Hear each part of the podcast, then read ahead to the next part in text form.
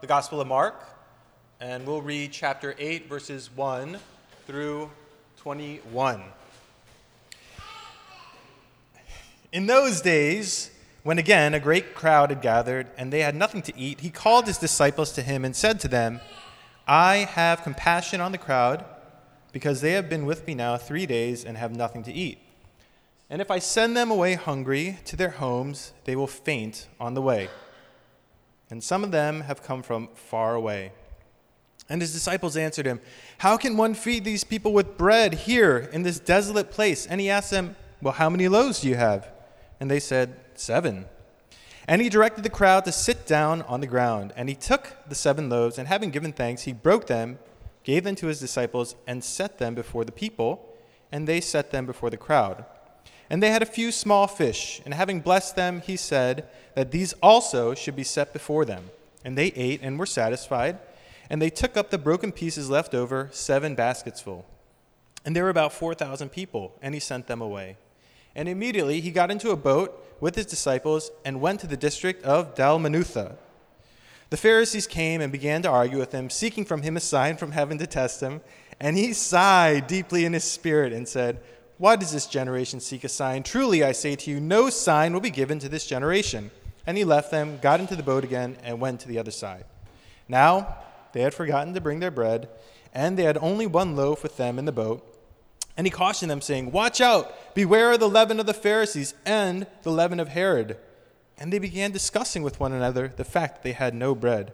And Jesus, aware of this, said to them, Why are you discussing the fact that you have no bread? Do you not yet perceive or understand? Are your hearts hardened? Having eyes, do you not see? And having ears, do you not hear? And do you not remember? When I broke the five loaves for the five thousand, how many baskets full of broken pieces did you take up? They said to him, Twelve. And seven for the four thousand, how many baskets full of broken pieces did you take up? And they said to him, Seven. And he said to them, Do you not yet understand? Uh, in general, um, I don't like to repeat myself uh, if I find it to be like a little annoying. So when you go to a coffee shop and they say, "Okay, what's the name for the order?" I'll say Fred. They go, "Brad?" No, I said Fred.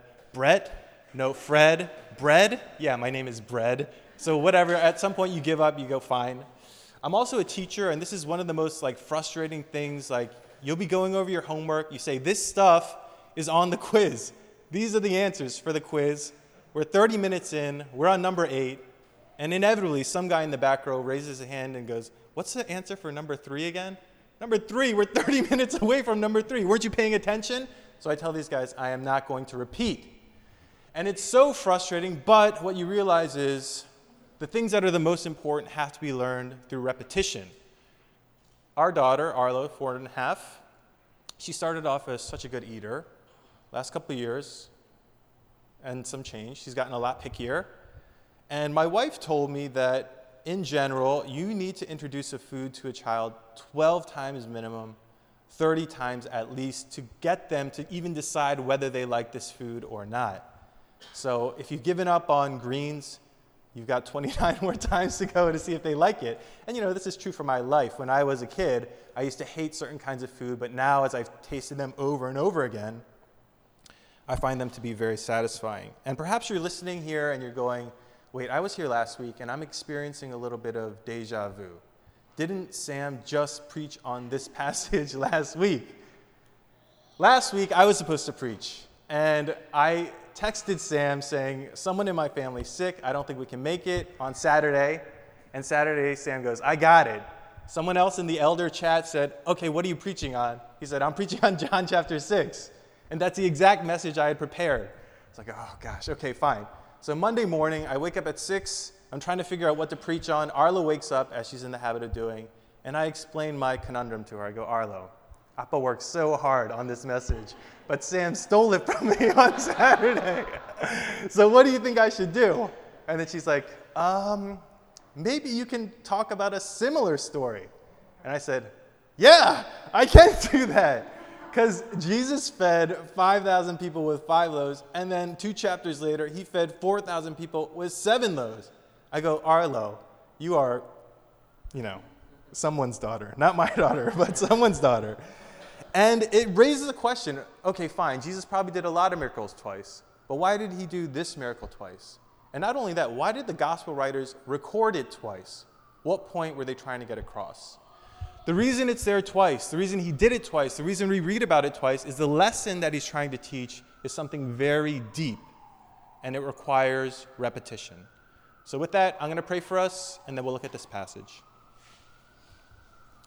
God, we just thank you so much for giving us this time. And as Sam mentioned in his prayer, so often we can end up just looking down and thinking about all that we have in front of us. And we take so little time to look up and see that we have this Heavenly Father who is capable of doing so much more than we can ask or imagine. There's so much that weighs us down, that makes us feel like, ah, I don't know if I can make it. But when we take the time to look up at you, we see that mercy comes from above and that heaven has broken through. I pray that as we go through this passage, you would open our eyes to see how powerful, how great, how wonderful you are. We thank you. In your name we pray. Amen. This comes from the Gospel of Mark, and Mark is a very simple gospel. It's divided into two equal halves. Chapters 1 through 8 follow Jesus' ministry in Galilee. Chapters 9 through 16 follow his ministry through Jerusalem. Now, Galilee is kind of like a blue collarish kind of town. A lot of fishermen, a lot of the disciples came from there. And up until this point in the Gospel of Mark, Jesus has started to do amazing things. He's gathered his disciples together, he's healed lepers, he's cast out demons, he's walked on water, he's calmed a storm, and two chapters ago, he fed 5,000 people with five loaves. And he did this because he was filled with compassion. Now, between Mark chapter 6 and Mark chapter 8, he continues to go around the Sea of Galilee, and his influence starts to grow. Galilee is a much more Gentile town, and he starts gathering people from far away. We see this in our verses. In verse 3, it says, Some have come from very far away. And again, Jesus is confronted with this crowd. He's moved by compassion. He says, I got to feed these guys. 4,000 people. What do we have to eat? and he does this miracle twice. Now, by this point, the disciples have experienced so much. They've seen Jesus do amazing things, their minds have been blown, and they saw this exact miracle only like 50 verses ago. And so they should have understood what this miracle meant, but they still don't get it. In verse 14, we're told that they are leaving this place and they're getting into the boat. It's probably just the 13 of them, 12 and Jesus, and they only brought one loaf of bread. And I love like these little episodes in the Bible because it gives you like a behind the scenes look at what it must have been like to be a disciple of Jesus. They get into the boat, they're tired, they're like, "Oh, we fed 5,000 people 2 days ago. Then we fed 4,000 people. I'm exhausted." They start sailing on the Sea of Galilee, and if I had to guess, I guess Peter is the one who probably started saying something and going, Guys, I'm so hungry. Can somebody pass the bread? And then um, the disciples look at each other and they go, Oh, we only got this one loaf. And then Peter's like, One loaf? We collected seven baskets full of bread and fish. Where is the bread? I'm hungry. And then they start going, Well, why didn't you carry a basket, Peter? Well, there's seven baskets, 12 of you. There's four people that shouldn't have carried, or five people. What is going on here? And you see them start discussing this thing like, Man, I'm hungry. There's only one loaf of bread. What are we going to do? And despite all the miracles that they've seen and experienced, there's this question that still drives the story forward, that lives deep in their hearts, and that probably lives deep in our hearts too. And that's why Jesus has to keep repeating this lesson over and over and over again. And that question is this Do we have enough? Is there enough? And this question has driven human history forward since the beginning. When we were hunter gatherers, food was an accident. You would happen to run into a dead animal, take a sniff, smells fresh, let's eat it, and go. 10,000 years ago, they domesticated grain, and now all of a sudden, food became predictable. And with that, we started to become civilized. We learned about politics, we learned about art, we learned about poetry, and then we started developing new things crop rotation, harnessing wind power, harnessing water power, harnessing uh, animal power until we get to the Industrial Revolution, 1800. We get to the Industrial Revolution, and a bunch of things start happening. One of the first things that happens is we start to develop interchangeable parts. Why make a unique screw for one unique thing when you can have it be applicable to all these different scenarios? The other thing that started happening, they started gathering all the workers into one place and saying, hey, let's try and develop a culture where we're working as hard as possible. And they started breaking things down into their smallest possible task. So you no longer had to build a chair from scratch, you just had to build a leg. And something amazing happened starting in the year 1800. Once that happened, population exploded. It took about 1700 years from the world to move from 150 million people to 1 billion people from 1800 to, they're estimating, I think, October of 2022, this year, they're going to move from 1 billion people to 8 billion people. That's a sevenfold increase in the last 200 years because this question, do we have enough, has driven human history so far ahead. But the irony is, no matter how much we work, no matter how productive we get, that question and the answer to that question is still no. There are still people who are hungry, there are still people who are in need. And this is not a world historical question. This is a personal question that we ask ourselves all the time. You live with roommates in your 20s or whatever, and then you go, This guy smells. I need to get out of here. And you ask, Do I have enough for a security deposit? Ooh, I met this person. I think I'm in love. Do I have enough for an engagement ring? The answer is no. And you go, Okay, I got to save a little more.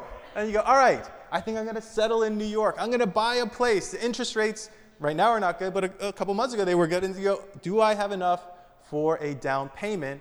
And now that we're getting to middle age, the dream is retirement.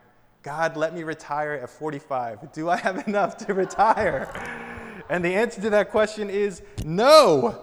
And this question keeps driving us and driving us. And sometimes when the answer to the question is no, you can see these frustrating, anxiety filled situations that make you realize how important this question is. I teach at a school, and one of the best days at this school is Chick fil A Day. So on Chick fil A Day, I don't know who did this, but somebody donated Chick fil A to the school once a week. And I know it's Chick fil A Day because on the class right before, like six people raise their hand and go, Can I go to the bathroom? I'm like, Why? They're like, There's only eight buffalo sauces. So I need to go and get the buffalo sauce and keep it in my pocket before everyone else gets to go. Fine. If you did good on your homework, then I'll let you go.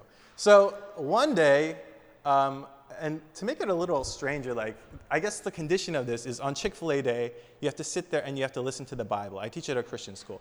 So they listen to the Bible, and sometimes they read these strange passages, one that we'll talk about. So they're sitting here eating Chick fil A, and one of the passages once was how John the Baptist got beheaded, and his head was served on a platter.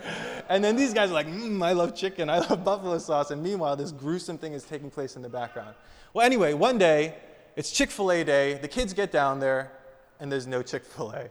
The guy did not show up. And now they're forced to listen to the Bible and be quiet. And these kids start looking at me like, Dr. Kim, can you do anything? Can you run out and get us pizza? I kid you not, this guy started like pulling his hair and then he started um, doing that thing where he spins around on the ground. So he was so hungry, so anxiety filled. We're not going to have enough Chick fil A when it comes that he just started doing these strange things. When you answer the question, do we have enough with the answer no, it creates this tension, this anxiety that makes you go, ugh. And it shows you how important that question is, not just to our society, but to us. And then once we realize that, we can be fair to the disciples. They had seen Jesus feed 5,000, they had seen Jesus feed 4,000, and they're on the boat and they're wondering, will we have enough? We see it in verse 4 how can we feed people in this desolate place? We see it in verse 16. They were discussing the fact that they had no bread. Now, Jesus confronts them by the end of this passage and say, Don't you guys understand? Do you still not get it? And he says something very profound and very important to them. I've been thinking about bread for the last now three weeks, and if I had to pick, my favorite form of bread is the banh mi. The banh mi is a Vietnamese sandwich. The outside is crunchy, the inside is soft, it soaks in all the sauce. You bite through, you get crunchy, soft, crunchy vegetables, soft meat, and then it repeats on the way down. And there's a balance of acid and sweet and salty. Um, yeah. I forgot what I was talking about, but I like banh mi's. Oh, I like bread. And bread is delicious, but we know that bread is more than bread. In our culture, bread is money, right? I'm going to make the dough. And if you say that to your kid, they're like, oh, my dad's a baker. But none of us, none of us are bakers. So um, bread equals money. In the New Testament times, bread equaled wisdom. It equaled an attitude of life. It equaled a way that you look at the world. So in verse 15, when Jesus says, Beware of the leaven of the Pharisees and the leaven of Herod, he's telling them to think about the wisdom that is around them and to beware of that type of wisdom.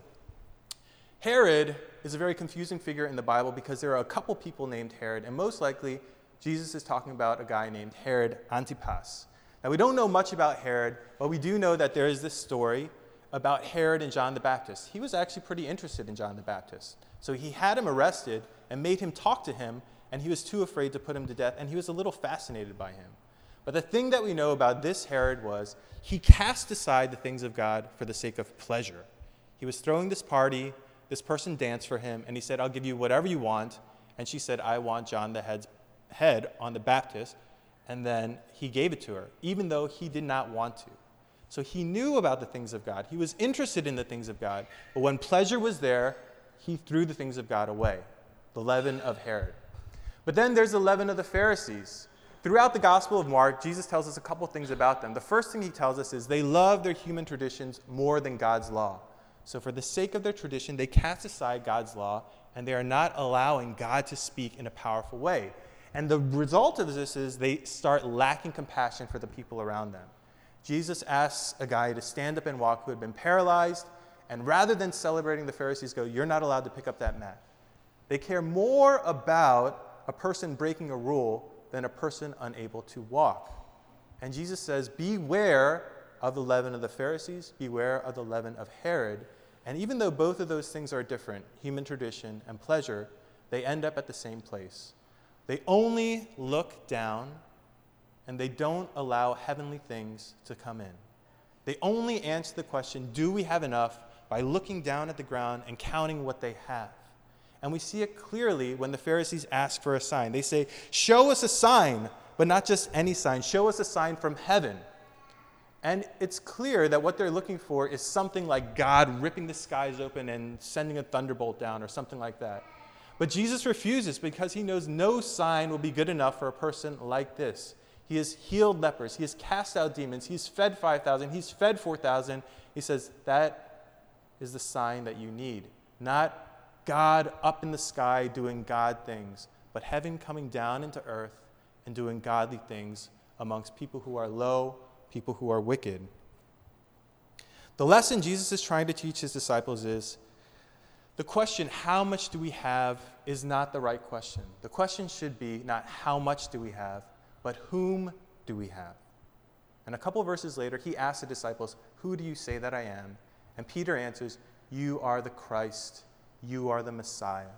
You are the one who looks at a widow giving two small coins and says, She has given more than anybody else. You are the one who, when somebody brushes against you, you heal a woman who has been bleeding for 12 years. You are the one who sees a short man climb up a tree who's been outcast from his city and invites him in and say, I want to eat with you. Whom you have is the more important question than how much do you have. We have a God who can take five loaves and do miracles. A couple weeks ago, um, I was teaching this lesson to the kids uh, because Miss Natalia was out. And at the end of the lesson, I said, okay, guys, imagine Jesus says, I will multiply anything that you want. Um, draw a picture of it, and then we're going to try and guess who drew this picture, and then we'll come back. And so I sent them off, and all these kids did it. And the kind of things they came back were pretty strange. Um, somebody drew Smarties, uh, somebody drew a cat, um, somebody drew Wolverine. I think you drew a Wolverine. Um, I think it was. I drew Wolverine? No, I didn't do a drawing. Did you do sushi? Oh, yeah, yeah, I helped him. Okay.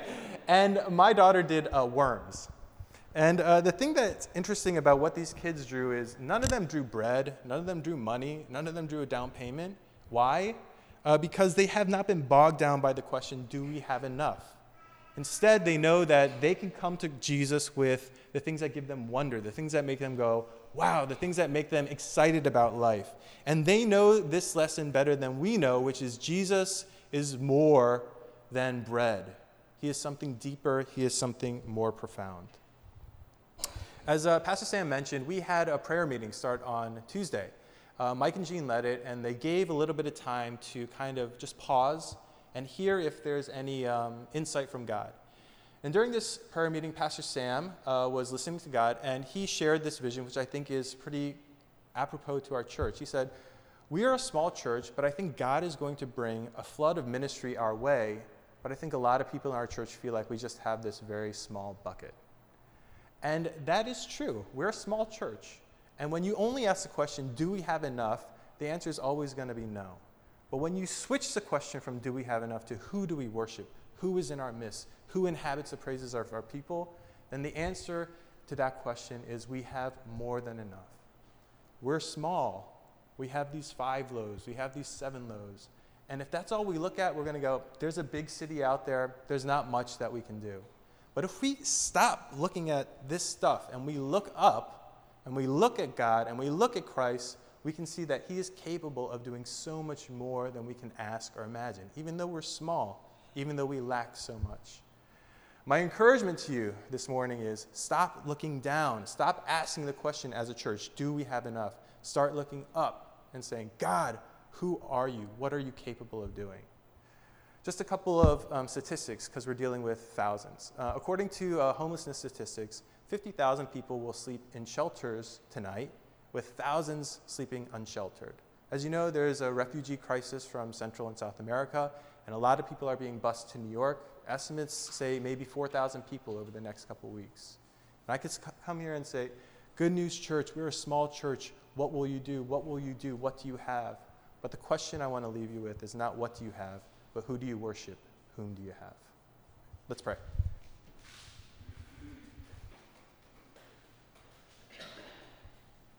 Um, I think the place to start is um, the question, do we have enough, is something that we all have in our hearts. And it's something that drives us to go to work, it drives us to save, it drives us to figure out our life. What I said about the church also applies to us.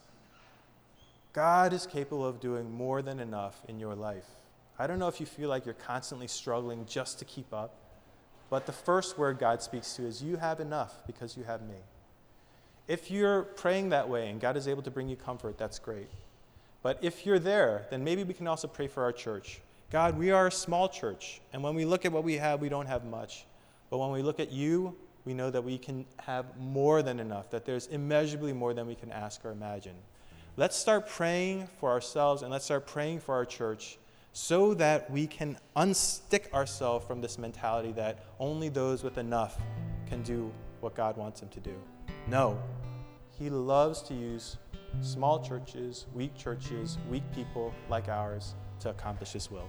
So let's pray like that for a little bit, and then uh, we'll continue to reflect through worship.